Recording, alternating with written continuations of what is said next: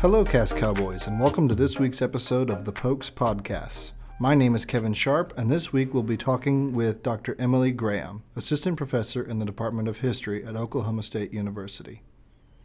Dr. Graham's research examines the intersection of politics and religion in medieval Europe.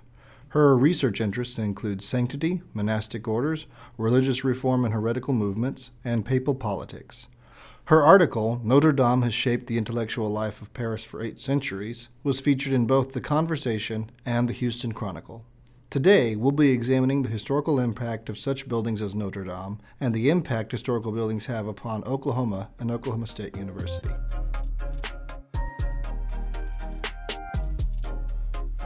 Uh, so, Dr. Graham, welcome to the podcast, and thank you very much for, for joining us today. Yeah, it's my pleasure. So, in the past year, Dr. Graham, we've had fires destroy some iconic landmarks and locations all around the world, such as Brazil's National Museum and the Notre Dame Cathedral. In your mind, what's the greatest loss that these represent?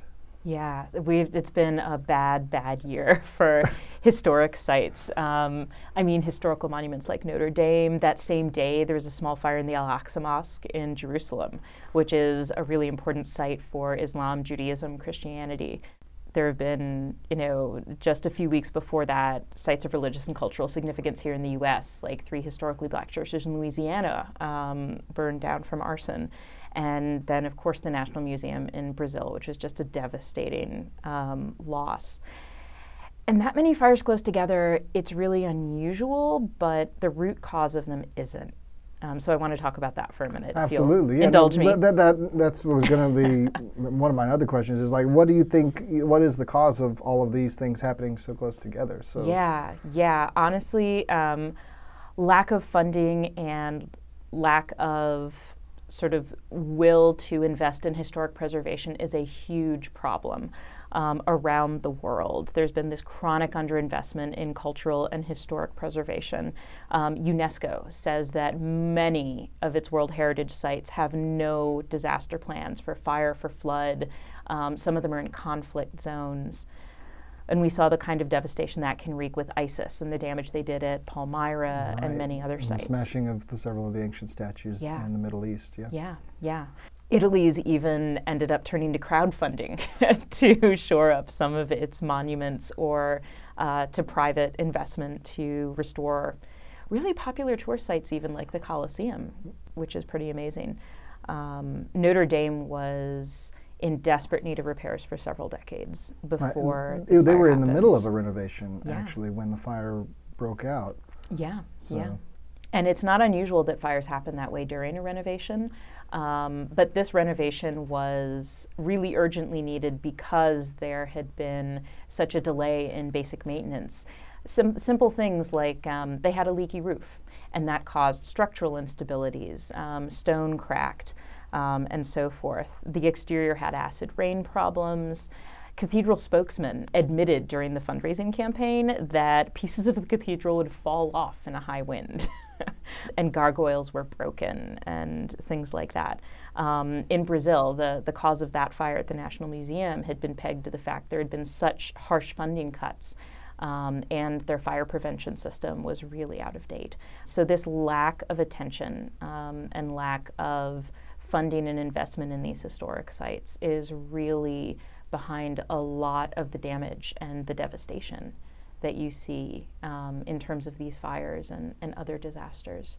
And in my mind, it's just almost kind of it's a doubly exceptional loss, just because yeah. so much so much of that stuff is irreplaceable, and yeah. even like a cathedral can be rebuilt, yes, or be repaired, but as far, like the National Archives in Brazil, a lot of that yeah. those artifacts are just can't be yeah. Re, you know, oh, we're just going to quickly remake this, you know, 2,000 year old yeah. tribal mask and things like that. Yeah, or yeah. These to, ancient documents. Yeah, to, to go back to your original question, the fire at Notre Dame, luckily, a lot was saved and a lot was preserved, um, partly because of the ingenuity of the original medieval builders.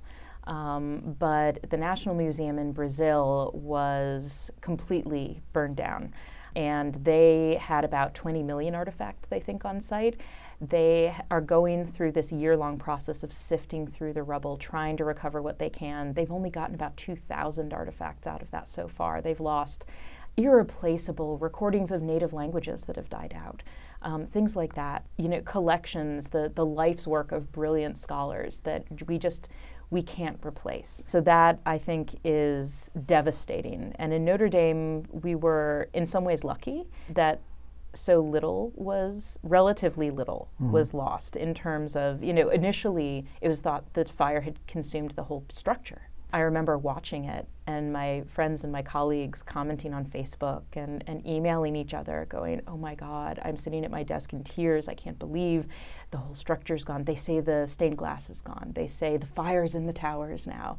And in the end, um, the, the sort of the ingenuity of those medieval artisans who built the building knowing that medieval cathedrals catch on fire all the time. There a, there's a long history of fires in medieval buildings, and so um, elements like the stone vaulting, which is like it's like having a stone ceiling that protected the bulk of the building from that fire in the wooden roof, and and the sort of the quick action of the firefighters who cooled st- the stone to prevent thermal shock from doing severe damage to the stained glass, and the the ingenuity of the clerics and the first responders that formed a human chain to move relics and priceless art out of the building really saved um, a good portion of what we thought w- might have been lost in the fire at Notre Dame. That leads me just right into our next question, then, just seamlessly. Is you stated in your article that you had published in The Conversation and then was later picked up by the Houston Chronicle that uh, you said the Notre Dame Cathedral has an influence that goes way beyond its physical structure. Uh, can you get, expound some more on that and what you mean as far as Notre Dame's influence? Like, why is it such a big thing? Aside from it's an iconic landmark of Paris, but what kind, what did you mean beyond the physical structure? Yeah, so medieval cathedrals they were a place that people gathered for worship, but they were also a place that employed a lot of people. Um, to supply the cathedral, to supply the community of priests that said Mass there, attended to the sacred artif- um, relics there. It was a place that, just in its construction alone, represented an enormous technological achievement um, of the Middle Ages. But it also was at the heart of a lot of the social and cultural and economic life of the neighborhood of the city. So the cathedral contains uh, sacred relics. So these can be the remains of saints or items that a saint owned or wore or touched in their life. Um, and people will travel, still travel today, to religious sites. Um, Catholics, for instance, um, still undertake travel for religious or spiritual purposes, which is called pilgrimage. And it's not unique to Christianity. People of many faiths undertake pilgrimages. Most famously to Mecca and Medina for yes, Muslims. Then. Exactly, yeah. And so the cathedral, as a site of pilgrimage, um, would have drawn people from across France and across Europe to visit there. And this had the same impact that um, sort of tourism does on local economies today. And so the local, um, you know, the local medieval economy um, revolved around, in part, supporting these pilgrims and their needs. The building was constructed in such a way. Um, so you think about traffic patterns, right? You think about the, the flow of people. Um, we don't think of medieval masons uh, and artisans as thinking about such a modern concept, but they absolutely did. So the church is constructed so that you can still have religious services in the altar in the main core of the building while pilgrims are filing around the outside of the church visiting smaller altars and chapels and relics. And so those pilgrims had an enormous economic impact and cultural impact. The cathedral also brought together people that lived in the city with those travelers and with scholars who would travel from all over Europe to study um, at the cathedral school. The cathedral had a community of priests attached to it in a small compound next to it, and they were called canons. Um, and they said Mass at the cathedral, they administ- carried out administrative tasks and um, they had a school there. They were responsible for training priests in the diocese um, around Paris. Notre Dame was a huge landowner.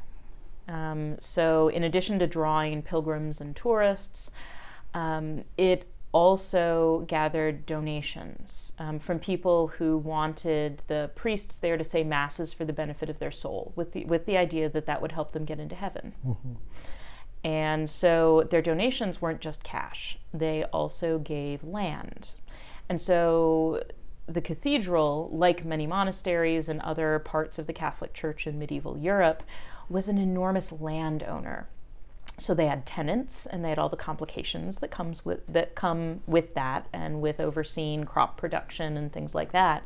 And so the community the community of priests attached to the cathedral helped to administer that uh, and the other sort of resources that the cathedral controlled. So that's another way the cathedral com- contributed to the community was as a landowner and as an employer, as a landlord, as an entity that controlled all these resources people needed to live. Including one of the, the very first universities in Europe yeah. well was centered in Notre Dame. Yeah, yeah. Um, so what we call the Sorbonne today, uh, or the University of Paris, grew out of the school that the cathedral canons had to train priests for the diocese.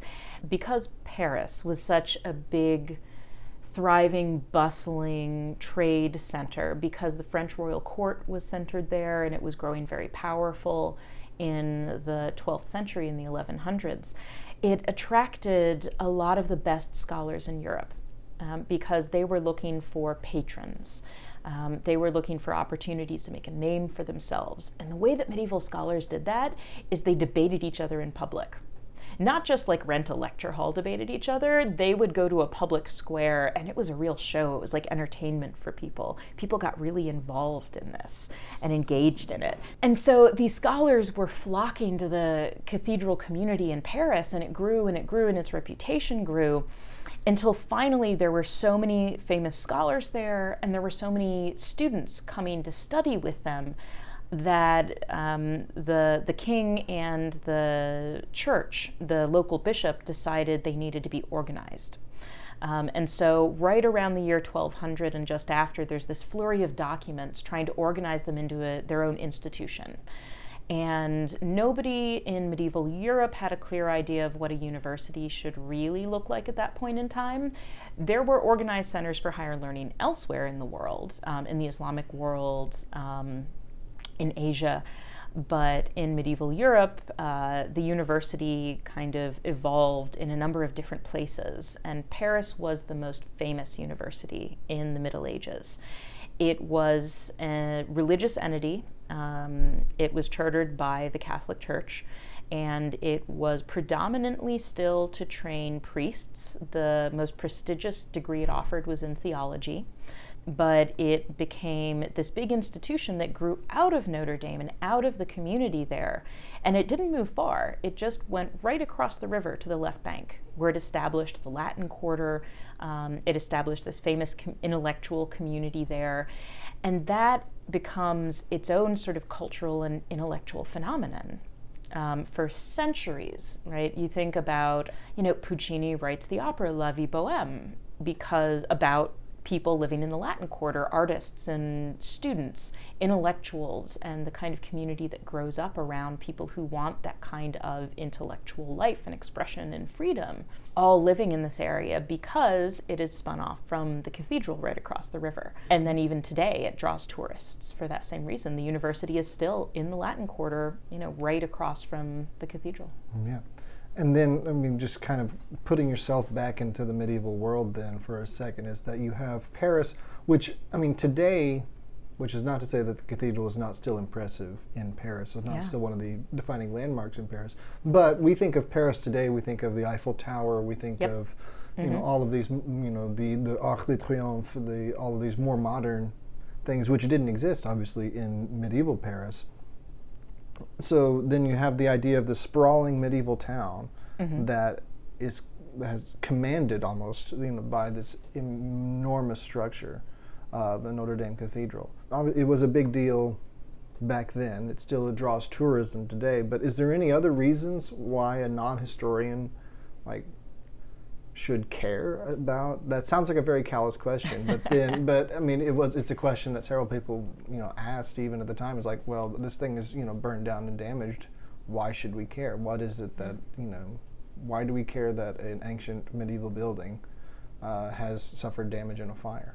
You're right that the cathedral is. It's an iconic building um, for tourists, for people in France. And all you have to do is remember some of the coverage of Parisians and tourists from all over the world joined together in horror watching it burn. The reactions, these visceral reactions from people around France at watching it go up in flames. Um, and they were so deeply struck and horrified at it. It has real emotional resonance um, for people around the world. But apart from that, the cathedral has an enormous historical, scientific, cultural, artistic value, and also an economic value to its community. Um, right? It's one of these great drivers of tourism for the local area. Notre Dame is also, I think, a really good representation of one of the things that to me is most exciting about history and the way we understand it. And one of the things that I am excited to talk to people about in talking about the cathedral and its significance and why we should care about the process of its restoration and this big debate around how we should restore it is the chance to talk about the fact that history isn't just stuff that happened in the past. History is a living discipline because the way we understand the past changes because we change. Um, as our society evolves, right, the questions that we ask about the past change you know, 100, 150 years ago, not that many historians were asking what was life like for everyday people.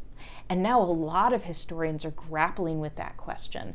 Um, you know, what was it like to be a farmer in the Middle Ages? What was it like to be an artisan, um, to make shoes, to be, brew beer in the Middle Ages?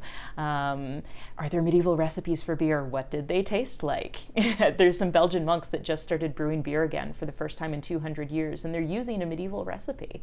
Historians are working on all kinds of things to connect us more strongly with the past and to learn from it. And I think that's that's tangibly valuable in terms of the way that it drives tourism dollars, the way that it drives um, some sectors of our economy. Um, but I think it's also culturally, historically, scientifically valuable. Um, in a lot of ways that drive future knowledge production. For instance, and this is kind of off the off subject, I know, but um, go for it. So, like maybe ten years ago, there was a big news article that came out, a big news item. Um, there was an Anglo-Saxon manuscript, which is like early medieval, right, from early medieval England, and it's full of these medical treatments and recipes, and some of them sound really offbeat. Um, but there's a scholar working on them. She gets curious about a few of them. She convinces some scientists to make them up in a lab and test them to see if they have any actual medical properties. And they find that there is this one recipe that, when you prepare it exactly as the manuscript specifies, is a new kind of antibiotic. I mean, it's it's not only works; it works against superbugs. It was incredible. Um, so the the idea that the past is the past, that we have this complete understanding of it, or that there's nothing to learn from it, um, you know, that that modern and and things are the sum of the the sort of pinnacle of human knowledge is not the case. I think, I think it's very limiting, especially to think of the history as like, oh well, you know, the ignorant yeah. our ignorant forefathers, if you will. And today yeah. we're you know an enlightened society. We're a better society for it. Um, I think, yeah, I, I, definitely agree with you there that there's a lot of things that I think the past can still teach us, and mm-hmm. or rather reteach us. I mean, if we were rediscovering what they already knew. Um, you kind of touched on this in, in your in your answer, but and I'm curious to just get your opinion. So there's a yeah. lot of plans been put forward for the restoration, and people yeah. are saying like um, that we want a, a, solar panel roof for the Notre Dame. We want uh, a recycled plastic spire, uh, you know, things like that for you know to represent you know cleaning our oceans things like that. What's your like do you, and then that and then you know so you, you can find articles that people are saying that are horrified by this and other people are saying that like this is a great chance to to be quote unquote progressive. What's what's your take on the on reconstructing old buildings like this yeah i think some of the more conservative reactions to some of the initial plans, called them architectural warts. so, yeah, there's all these great debates about the reconstruction of Notre Dame and what it'll look like, right? Um, the French President Macron has said, oh, it'll be done in five years in time for the Paris Olympics in 2024. And there's a lot of people that have done reconstruction and renovation of buildings like this, of medieval buildings, that say 10 years is a more likely estimate. There are also a lot of issues around uh, this idea that's been put forward um, by the French minister Edouard Philippe that this international called architect is going to look for a new design uh, adapted to the, he said, the techniques and challenges of our era. People are already raising questions about whether that's going to run afoul of laws in place about historic preservation um, and what you can do to historic buildings, the kind of materials you have to use, whether you have to keep it within the same spirit and style and aesthetic of the original building. So they may run into some problems there with some of these more modern designs if they eventually adopt one the official so there's this official competition uh, right for calls for architects and architectural ideas that'll go on for a little while um, but some of these initial images that have come out some of them are very shocking. Overall, I think though that the main themes I'm seeing in the new designs, the idea of using glass to bring more light into the building, the idea of growing trees or growing a garden on the roof, they're not that far off from some of the general and foundational concepts. So, one of the things for me that makes Notre Dame exceptional is that when it was built in the 12th and 13th centuries, it was at the cutting edge, architecturally and technologically, for its time. Um, it was one of the earliest major cathedrals to be built in the Gothic style, which was brand new at the time, revolutionary. And one of the points of the Gothic style, one of the major goals of it, is to bring light into the building um, by using architectural supports like flying buttresses, which are those um, exterior kind of legs that you see around the outside of Notre Dame Cathedral, um, using architectural supports to take the weight of that massive roof in the upper walls and move it out and down so that the walls can contain a lot more glass and windows and bring more light into the building. So these ideas for these new designs, they look kind of wacky and weird to us, placing these sleek modern roofs and lines on top of elaborate Gothic stonework. But they incorporate new ideas that are really interesting to think with. I think because they have these really intriguing resonances with the past. I don't think that the new designs, hmm, let me put it this way. Um, I think had we had some of the technologies and materials available now, had they been available to the original builders, they might well have taken advantage of them. Mm. So, for instance, there many of the new designs use the idea of a glass roof to bring more light in. Now, obviously, it's not going to make it all the way through those stone ceilings, the stone vaults. Mm-hmm. Um, but the idea of bringing in more light is very medieval. It's very close to Gothic architecture. The idea of creating a garden um, underneath the glass roof. Um, there are, you know, cathedral. There are cathedrals with gardens. Um, the Barcelona Cathedral, for instance, has a small garden on the rooftop. At Notre Dame Cathedral, they kept bees on the rooftop before the fire, and they actually survived it, which is pretty amazing. The originator of Gothic style was Abbot Suger of Saint Denis, which is not that far outside Paris. He said one of his main goals was to bring light into the space. So the idea of a solar roof or a glass roof, I mean, if he could have done it, he very well might have. Cathedrals also have always been products of the social trends and concerns of their day. They changed to accommodate crowds uh, who wanted to attend sermons, or they changed to accommodate uh, large numbers of pilgrims.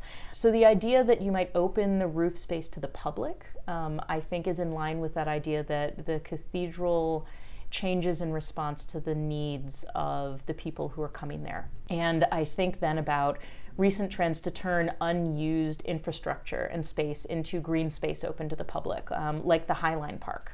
uh, in New York, right? Turning this disused elevated railway line into a popular public park. The fact that there are other historic areas that are open to the public as green spaces in Europe. Um, the gardens in Versailles are open uh, partly as a public park. In Rome, people walk their dogs on the chariot racing track at the Circus Maximus. So I don't think that some of the proposals are that outrageous. That said, I really favor the proposals that keep the original roofline and the original shape of the building. Um, I think, to me, what's the most shocking are some of the new proposals for a, a new spire mm-hmm. um, that really change the the outline of the building. I think it's going to be really interesting to watch the debates and discussions um, in the public, in the media, also in uh, the French political sphere going forward um, about whether to try to reconstruct the roof at Notre Dame, if it's even possible. Um, or whether to embrace some of these new ideas and technologies. I also think this debate about how to reconstruct Notre Dame really gets to the heart of how cathedrals aren't just kept in the past. Notre Dame itself is the product of a lot of change over time. We look at it and we see a medieval cathedral that was built in the 12th century, but the fact is, most of the gargoyles um, were replaced uh, in the 19th century or earlier. Um, the spire was completely reconstructed and changed. Much of the stained glass was produced in the 1960s and replaced then.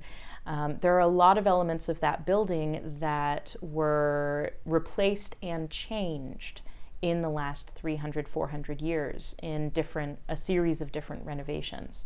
Medieval buildings, like our understanding of the past, they evolve um, as our ideas of what the past was evolves. The biggest renovation of Notre Dame was done in the 19th century after Victor Hugo's famous novel, The Hunchback of Notre Dame, came out.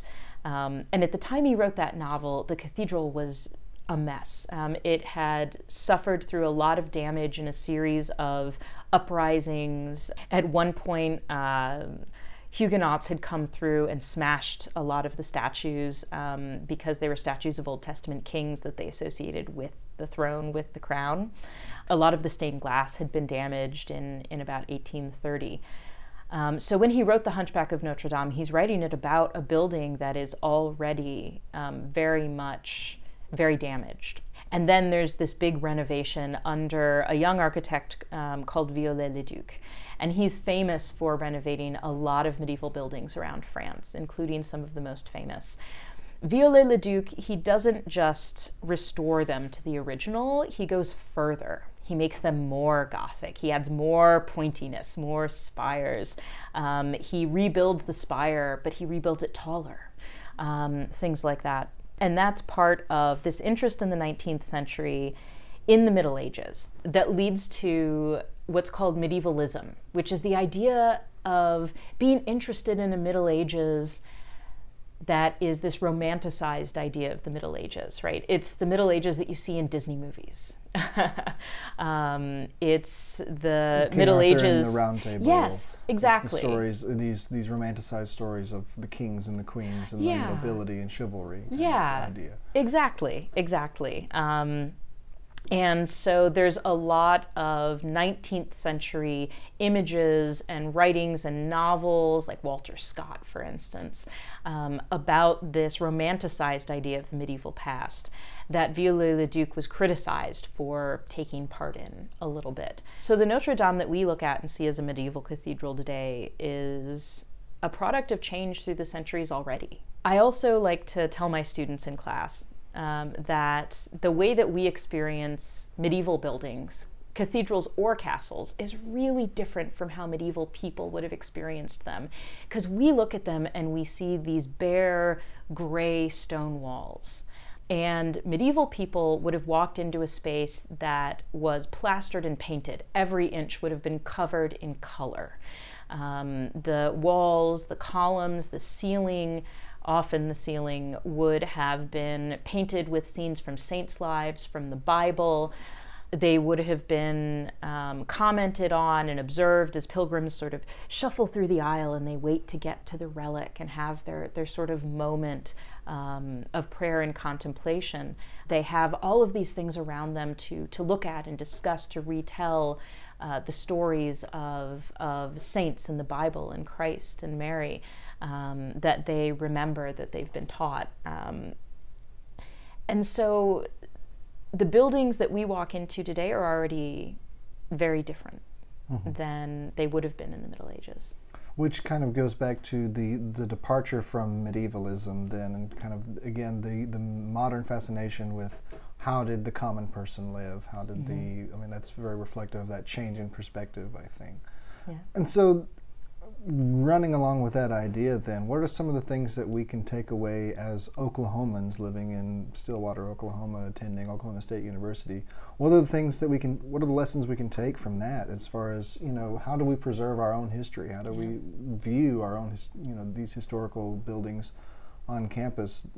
A lot of uh, Oklahoma State University's changed. What with uh, Bennett Hall was torn down, the mm-hmm. uh, engineering annex building was torn down there, and they're replaced with these uh, the newer and the modern. Well, I mean, in the case of Bennett Hall, it was literally a parking lot, but uh, but to make way for these larger, uh, newer buildings on campus, how do we? What are the lessons we take away from something like this? As you know, we don't we don't have a cathedral here at OSU necessarily, but what are the still lessons that we can take from this? Yeah.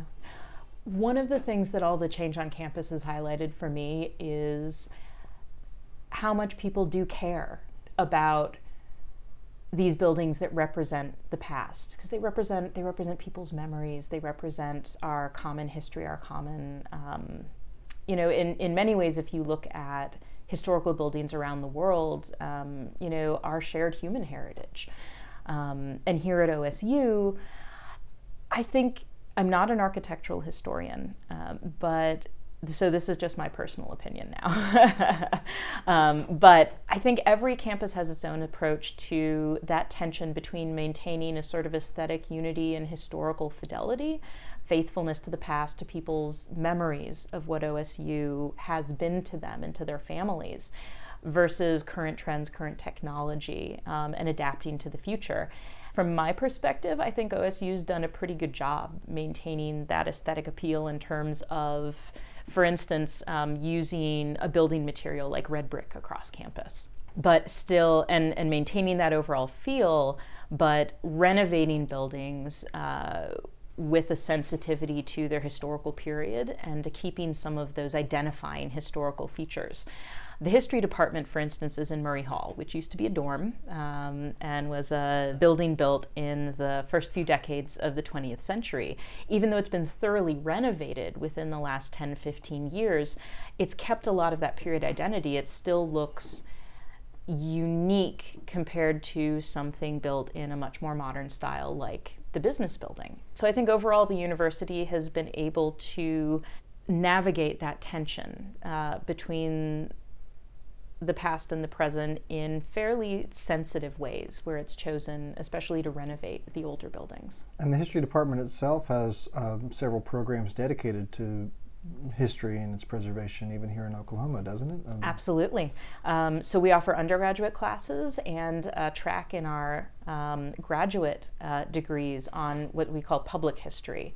And a big part of that is training in historic preservation. We have alums that work in historic preservation around the state and in the region and who engage with um, you know, local community organizations that are dedicated to preserving cultural heritage, um, preserving um, historic sites as well. So, what are some of the themes on, that come up when we're speaking of Notre Dame and great cathedrals and historical archives? How, what are some of the themes that come up and how they relate to Oklahoma locally? I think one of the larger benefits of the debates and the sort of public conversations around how to rebuild Notre Dame and how it got to the stage that it needed such extensive renovations um, is the understanding that people care passionately about historic conservation and maybe why they should.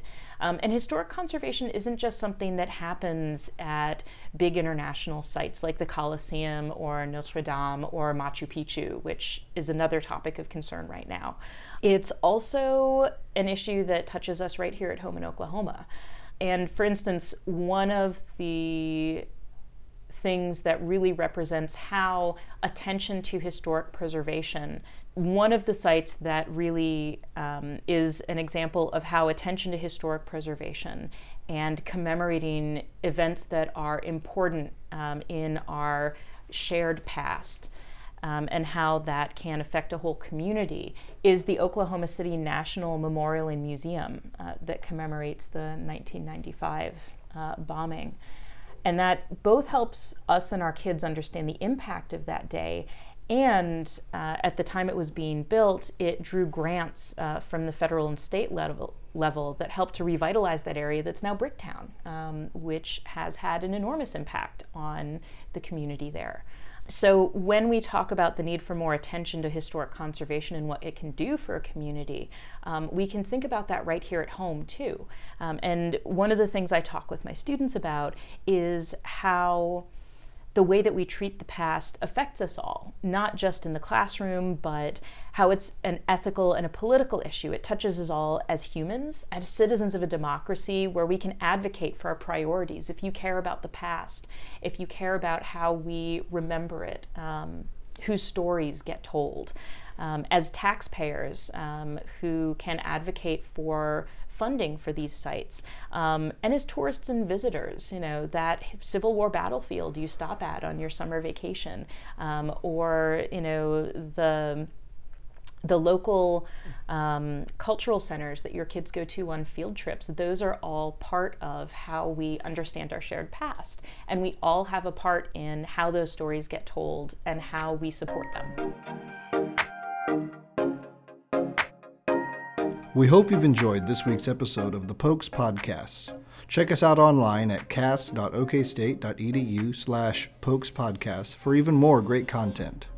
We'll continue bringing you content bi-weekly, and until next time, we wish you and yours a hearty Go Pokes. And now, here's Dr. Graham's response to our regular closing question How do the arts and sciences make the world better? One of the things I do in my free time uh, is that I enjoy video games and I enjoy um, some of the big shows that uh, have come out recently, like Game of Thrones that just ended. Um, and the way that many of these feed on information about the past, are inspired by the past, um, are inspired also by new discoveries. Um, I think, for instance, about the Assassin's Creed series of video games, which is inspired both by a sort of sci fi approach to new DNA related discoveries and new VR technologies, but also a sort of a deep dive into periods of our past, including the medieval past, uh, Renaissance Italy, the Crusades, and so forth. And video games like that, uh, TV shows like Game of Thrones, they're billion dollar industries, right? Um, they're an enormous part of our shared culture um, and our uh, sort of cultural lexicon now. Um, and they thrive off of marrying new discoveries from the arts and the sciences together with this creativity of um, people from you know, art history, from architectural history, from STEM disciplines. Um, so, what really excites me is the way that sort of new media and new creativity and new industries are feeding off of the fusion of all of these different disciplines um, that none of them exist in a vacuum, that they can all inspire each other.